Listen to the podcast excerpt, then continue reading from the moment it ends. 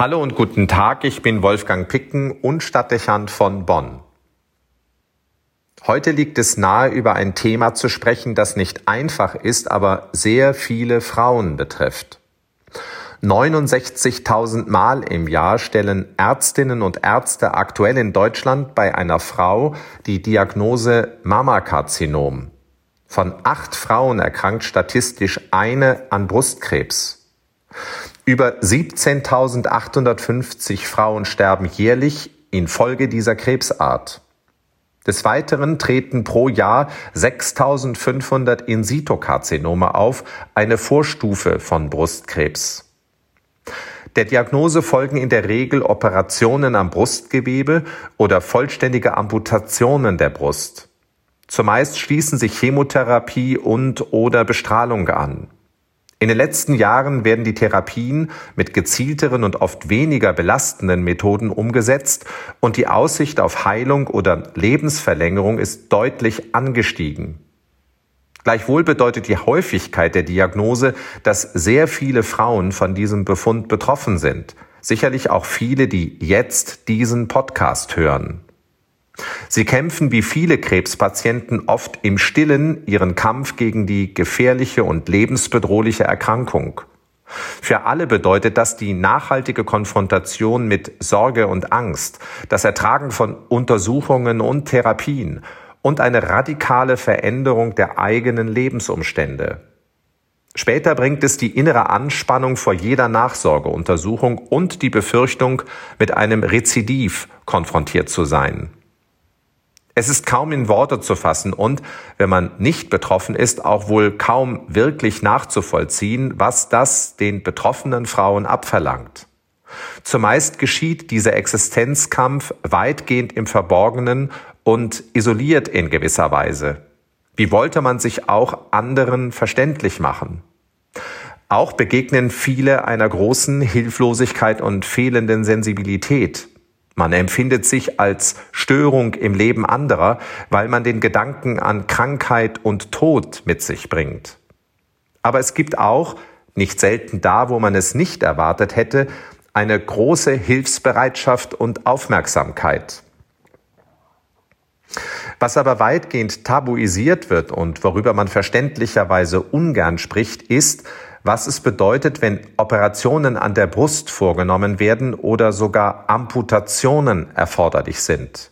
Das ist nicht nur ein schwerer Eingriff in die körperliche Unversehrtheit, es berührt den intimsten Bereich, betrifft die Scham und ist auf engste Weise mit der Identität und dem Selbstwertgefühl verknüpft. Auch wenn die plastische Chirurgie heute vieles korrigieren und regulieren kann, so fühlen sich viele Frauen bleibend verletzt oder sogar verstümmelt. Der Blick in den Spiegel erinnert jeden Tag an den Eingriff und nicht wenige haben erhebliche Probleme, sich so einem anderen zu zeigen und sich noch auf Intimität einzulassen. Mir ist es besonders bewusst geworden, als ich in einem Trauerseminar, das ich gegeben habe, eine Frau vorstellte, die gekommen war, um in der Gruppe nicht den Verlust eines Menschen, sondern den Verlust ihrer Brüste zu thematisieren. Ich habe aus dieser Begegnung viel mitgenommen und gelernt. Die Ausführungen dieser jungen Mutter haben mir eindringlich verdeutlicht, was diese so häufige Erkrankung für Auswirkungen auf Leib und Seele hat.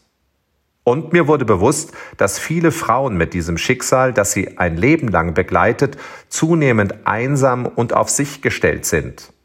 Was für das Umfeld irgendwann ein Aspekt der Vergangenheit ist, bleibt für die Betroffenen meist täglich präsent und oft auch belastend.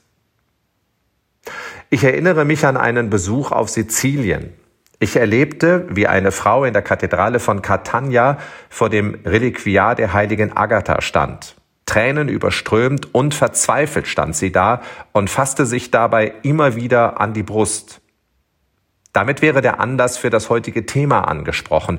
Wir begehen den Gedenktag der heiligen Agatha, die nach der Legende in der Christenverfolgung des dritten Jahrhunderts fürchterliche Folter erleben musste.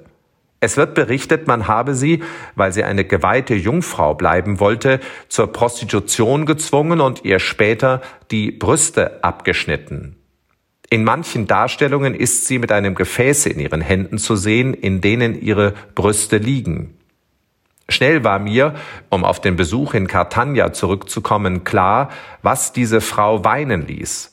Und es war beinahe körperlich zu spüren, wie erschütternd ihr Schmerz und ihre Trauer auch ihre Angst waren.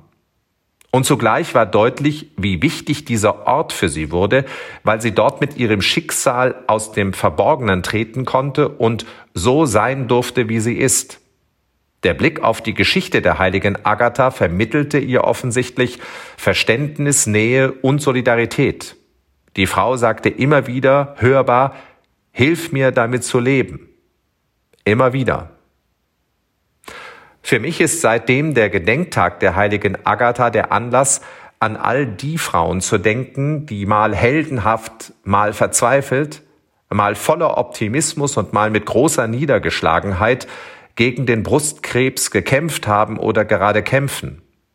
Es ist Aufforderung, sich gedanklich, vielleicht auch im Gebet an ihre Seite zu stellen, damit sie den Kampf gewinnen und dem Leben möglichst viel Normalität abbringen können.